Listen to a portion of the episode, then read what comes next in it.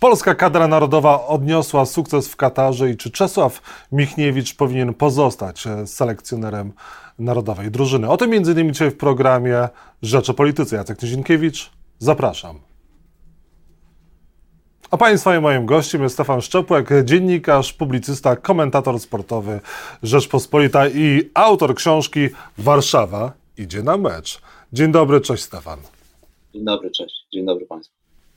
To był mimo wszystko jakiś sukces e, polskiej drużyny, to, że polska e, ekipa zaszła aż tak daleko w tym mundialu? Aż tak daleko? No, od 36 lat tak daleko, nie zaszli. To tylko, to tylko w tych kategoriach trzeba, trzeba chyba mierzyć. No rzeczywiście, to po raz pierwszy od 36 lat weszliśmy z grupy, więc w tych kategoriach tego długiego czekania to, to, to jest, jest to sukces, aczkolwiek z drugiej strony jest to taki, mm, e, i już tego nie nazwę sukcesem, wynik oczekiwany, dlatego że mm, e, grupa, w której była Polska, czyli Meksyk, Arabia Saudyjska, Argentyna, nie była grupą na tyle silną, żeby można było mówić, ojej, czy my wyjdziemy, to pewnie nie wyjdziemy, oni są za mocni. Nie, takie, takie realne oceny, i myśmy o tym pisali, mówili, więc tutaj mamy czyste sumienie, były takie, że powinniśmy wyjść z grupy, bo, bo taka realna ocena szans naszych przeciwników pozwalała nam na tego rodzaju optymizm. I tak się stało, czyli tak można powiedzieć, że to zadanie zostało spełnione. I też dodawaliśmy, że no, a w drugiej rundzie to zobaczymy, na kogo trafimy, co, jak, może trochę szczęścia. Yy, no, już nie było tego szczęścia, ponieważ w drugiej rundzie to już są sami dobrzy piłkarze, dobrzy przeciwnicy. Yy, no, się, się nie udało, więc tak z jednej strony ja wiem, że jeśli ktoś czeka tyle lat, e, a są kibice, którzy się urodzili już po 86 roku, e, to, no to jest to jakiś sukces, bo jest to coś nowego. Już nie, ma, nie było tego, tego, tej sytuacji, do której się przyzwyczailiśmy, że pierwszy mecz normalny, drugi o wszystko, trzeci o honor. Znaczy kolejność była troszeczkę inna, można tak powiedzieć. No ale dobra, okej, okay, no wyszliśmy z tej grupy. To jest taki realny, moim zdaniem, wynik, znaczy wynik odzwierciedlający nasze możliwości. O, tak bym to określił. Z Francją przegraliśmy, odpadliśmy, polska drużyna wróciła do Polski, ale honor obroniliśmy? No właśnie, to słowo honor się, wydaje mi się, zbyt często pojawia w kontekście piłki. No, jeśli się patrzyło na nasz mecz z Argentyną, no to, tych honoru to za bardzo nie było.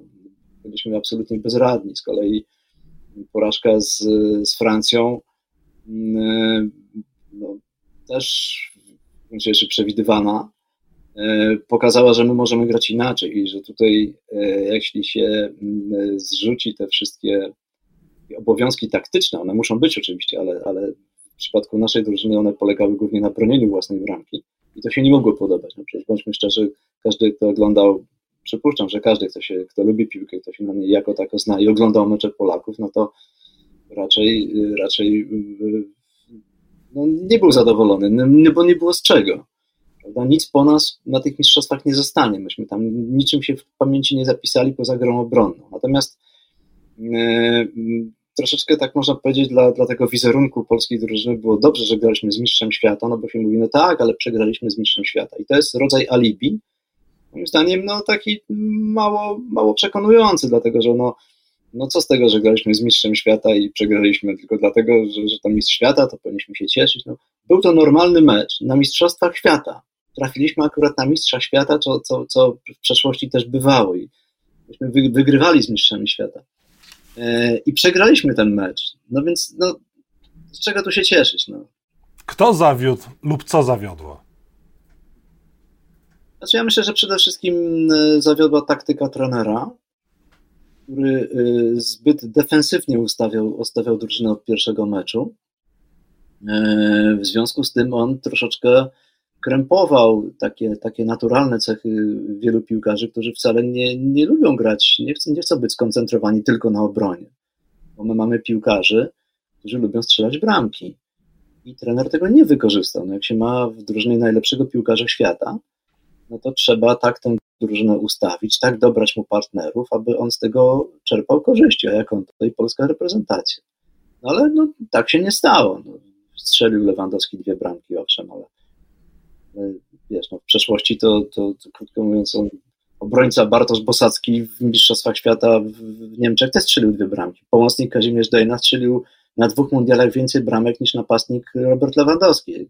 Więc jeśli patrzymy na to tylko w tych kategoriach takich e, matematycznych, no to, to, to nie jest żaden sukces. Nawiasem mówiąc, nawiasem mówiąc nie nawiasem, no to, to jest istotne, że y, każdy chyba, kto, kto piłkę zna, y, lubi reprezentację Roberta Lewandowskiego, miał poczucie, że to nie był jego najlepszy turniej. On był po prostu zagubiony. I nie tylko on. Ale on był zagubiony, bo był słaby, czy miał słabą drużynę, słabą ekipę, czy też ta taktyka właśnie nie była dopasowana do jego stylu gry? Ja myślę, że chodziło głównie o taktykę. No bo przecież y, jego, jego klasa się nie zmieniła. Za taktykę odpowiada trener Czesław Michniewicz. Tak, no zdecydowanie tak. No, i człowiek, który, człowiek, który powinien być w dalszym ciągu selekcjonerem polskiej kadry?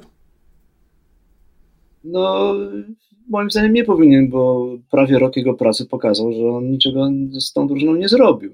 Co, co, niezależnie od tego, czy on zostanie, czy nie, no to, a wszystko jest możliwe, bo decyzję podejmuje Polski Związek Piłki Nożnej, no to zadajmy sobie inne pytanie, co, co, co on tej reprezentacji dał? Czy gdyby miał odejść, to postawmy pytanie, co po nim pozostało? O czym byśmy mogli powiedzieć, o, to jest, to jest ślad pracy Czesława Michniewicza. Ja nie widzę niczego takiego. Jeśli już, to właśnie ta gra obronna, która, owszem, mm, ja to rozumiem, w przypadku, kiedy gra się o punkty w fazie grupowej, to one są ważniejsze od y, widowiska, ale no, ja jestem starej daty, ja, ja lubię patrzeć na piłkę z przyjemnością, a, a, nie z wyrachowaniem, że o dobra, mamy jeszcze jeden punkt. Ja mówię, to jest taka, taka typowa polska szkoła trenerska. Wychodzimy na boisko, to mamy 0-0, prawda? Czyli mamy już jeden punkt. Brońmy tego, a nie starajmy się pokazać, że umiemy strzelać bramki, tak jak, jak wczoraj Brazylia. Się, na co chce się patrzeć. W naszym przypadku no, nie było na co patrzeć i dopiero kiedy w tym czwartym meczu z Francją decydowały już nie punkty, a bramki, czyli o awansie decydowało zwycięstwo, e, no to myśmy zaczęli grać swobodniej. I wtedy okazało się, że potrafimy. E, I to też świadczy o tym, że no, trener za bardzo chyba się nie orientował e, również w możliwościach zawodników. Tutaj tych, to wiesz, to tytuł audycji jest rzecz o polityce, a nie o piłce nożnej, więc nie ma co tego tak analizować krok po kroku, a, bo, bo to być Właśnie może... chciałem zapytać o kwestie polityczne, ale też nie jest tak, że Czesław Michniewicz e, dobrym relacjom zawdzięcza swoje stanowisko politycznym i układom? No tego nie wiem. Tego nie wiem, aczkolwiek yy, nie wiem, czy zawdzięcza, ale, ale niewątpliwie ja to zresztą w, Rzeczpospolitej napisałem, że to jest po 1989 roku drugi trener, który y, na, na wybór którego, drugi selekcjoner reprezentacji, na wybór którego mieli wpływ politycy. Co, co do tego nie mam wątpliwości. Drugi, pierwszym był Janusz Wójcik, który, który był ulubieńcem SLD. Y, no tutaj, tutaj y, PiS i Solidarna Polska jednak bardzo entuzjastycznie przyjęły, przyjęły nominację Michniewicza, a czy maczały w tym palce w jego wyborze, tego, tego na to pytanie ci nie odpowiem. Nie wykluczam, że tak. Było wiele wątpliwości przed wyborem Michniewicza na selekcjonera kadry narodowej. Czy on w ogóle powinien zostać y, tym szkoleniowcem kadry narodowej? Bo no, informacje, które mieliśmy o jego kontaktach chociażby ze światem przestępczym, no, były bardzo mm, dla niego nieprzychylne. No tak, ale jemu, jemu niczego nie udowodniono. To znaczy, nie postawiono mu za, żadnych zarzutów, może tak. Także rozmawiał tych tam 711 razy z, z fryzjerem, czyli tym szefem mafii piłkarskiej.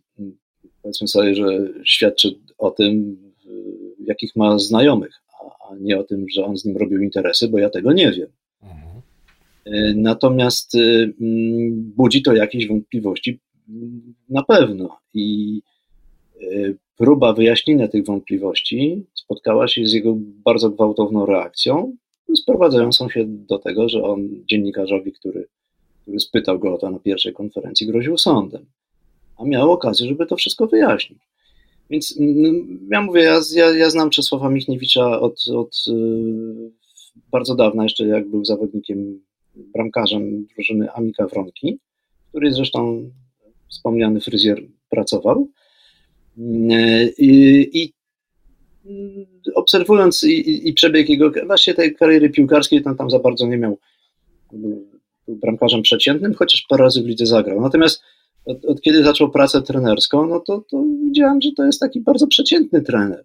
I wracając do Twojego pytania, czy on powinien zostać, no to tutaj mamy selekcjonerem, no to mamy dwa wątki. Pierwszy ten taki mm, e, etyczno-moralny, powiedziałbym, i tutaj miałbym bardzo duże wątpliwości, e, bo one, bo te wszystkie podejrzenia wobec niego nie zostały e, wyjaśnione.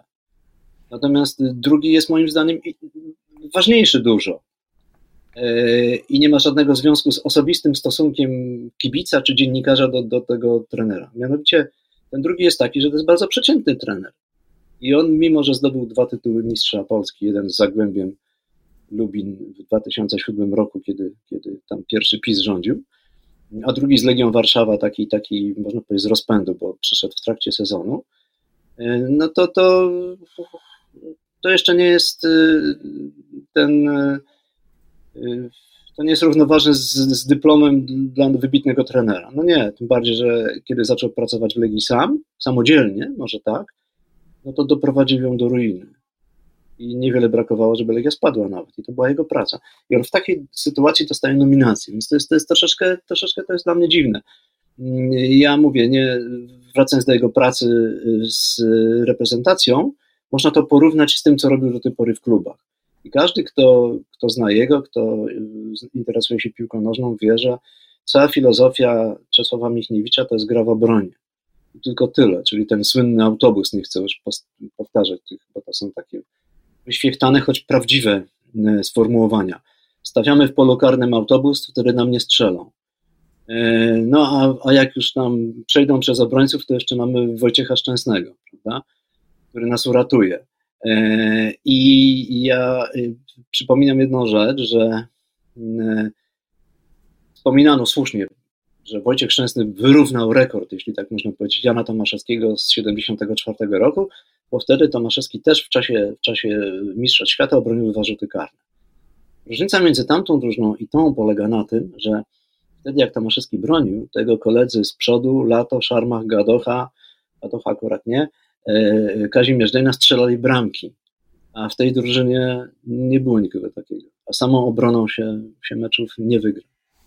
Stefanie, trzy pytania na koniec. Powiedz, a skąd wynika ten e, wianuszek obrońców e, Czesława Michniewicza w mediach, wśród dziennikarzy, sam wspomniałeś o wieku młodszego pokolenia? Tak bym to ujął. Bo jest taka otulina medialna wokół Czesława Michniewicza. No trudno mi powiedzieć. No, może wynika to z jego. Z... Znaczy inaczej. Kto się zna na piłce, to widzi, jak ta praca Czesława Michniewicza wygląda. Ktoś inny może powiedzieć, że dobra, to jest taka jego taktyka, która przynosi czasami efekty i czego my się czepiamy. Y, ja y, nie znam Czesława Michniewicza osobiście. Znaczy, znamy się, ale nie, tak powiem, nie, nie, nie mamy żadnych y, ze sobą bliższych relacji. Ja z nim raz przeprowadzałem wywiad 15 lat temu. A potem widziałem tak mniej więcej, co się dzieje, tam z, to jest blisko z nim i, i, i no, nie interesował mnie za bardzo, tym bardziej, że nie był to wybitny, wybitny umysł trenerski. Po prostu nie.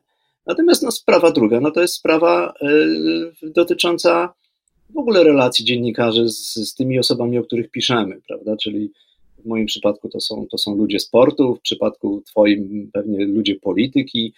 I dobrze wiemy, że y, te kontakty dobrze mieć, warto je mieć, bo, bo to są źródła informacji, natomiast gdzieś tam w głowie każdy z nas powinien mieć jakąś taką barierę, która mówi mu do jakiego stopnia, bo tak. kiedyś tych ludzi trzeba ocenić, kiedy oni przegrają, prawda? wtedy y, musimy być obiektywni i musimy, nie możemy się kierować emocjami, sympatiami czy antypatiami. Y, on ma swoją grupę swoich, swoich kolegów dziennikarzy i tyle. No. E, Stefanie, powiedz, a co z tymi pieniędzmi, bo Rzecz o Polityce to tak się nazywa program, jak słusznie zwróciłeś uwagę, mają być pieniądze przeznaczone na futbol. Na początku była mowa o 30 milionach. Rzecznik rządu się z tych e, informacji, z tych obietnic wycofuje, mówi, że to nie tak, czy w ogóle jakieś pieniądze na polską reprezentację teraz po Katarze powinny zostać dodatkowo przeznaczone. Znaczy, gdybyśmy to traktowali tylko jako nagrodę za występ y, na mundialu, to nie, bo oni niczego wyjątkowego tam nie zrobili, żeby zasłużyć na premię. Żaden bonus się nie należy. Oni zrobili to, co do nich należy, więc moim zdaniem nie. Tym bardziej, że y, oni pracowali tam ciężko i za to już im zapłaciła FIFA. W momencie, kiedy pieniądze pierwsze PZPN dostał w momencie awansu i to było 9 milionów dolarów, piłkarze z tego dostali, o ile mi wiadomo, e, tam około coś, jak to się przelicza, 9 milionów dolarów, to jest tam 45, powiedzmy sobie, milionów złotych, oni z tego dostali 11 do podziału. Potem był awans, potem były pieniądze za wyjście z grupy, mm, więc to są kolejne dolary, miliony dolarów i, i to są pieniądze, które wpłynęły do PZPN-u i PZPN będzie, będzie nimi zarządzał, to znaczy podzieli je odpowiednio, prawda? Natomiast y, wiesz, ja się tym tak za bardzo nie emocjonuję. Uważam, że tak już odpowiadając wprost na pytanie, czym się te pieniądze należą, nie chcę tutaj wpadać w jakiś taki populizm, ale są ludzie, którym się te pieniądze znacznie bardziej należą. Natomiast pamiętajmy o jednej rzeczy. To nie jest nic wyjątkowego w tym sensie, że państwo polskie i tak i tak płaci na piłkę nożną, bo jeszcze do niedawna i Polski Związek Piłki Nożnej w tej chwili e, taką przyjął e, taktykę, ściśle współpracuje z władzami. W związku z tym, jak do tej pory, jeszcze za czasów Bońka, to, to yy, dotacje państwowe na piłkę nożną były minimalne. Tam, tam wynosiły około 3 milionów złotych, potem to się zwiększyło do 35 i to było, były pieniądze, tak jest nadal, przeznaczone na szkolenie młodzieży, to się tak nazywało, a od kiedy prezesem jest pan Cezary Kulesza, on ma bliskie relacje z, z ministrem Bortniczukiem, który dodał do tych 35 jeszcze 15 milionów. Czyli krótko mówiąc, państwo płaci na PZPN rocznie, to się nazywa certyfikacja szkółek, 50 milionów złotych. Czyli to jest nawet mniej od tego, co im obiecał Morawiecki. Poza tym pamiętajmy o jednej rzeczy, że my mamy w Polsce taką specyficzną sytuację, konstrukcję, bo y, kluby ligowe są pierwsze, y, ekstraklasy są spółkami akcyjnymi. Jest ich 18 w tej chwili. Czyli są to, są to kluby prywatne. Natomiast y, na rozgrywki płaci państwo.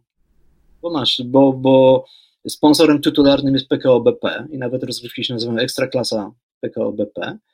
Y, sponsorem głównym jest Lotto, a, a oficjalnym jest Orlen.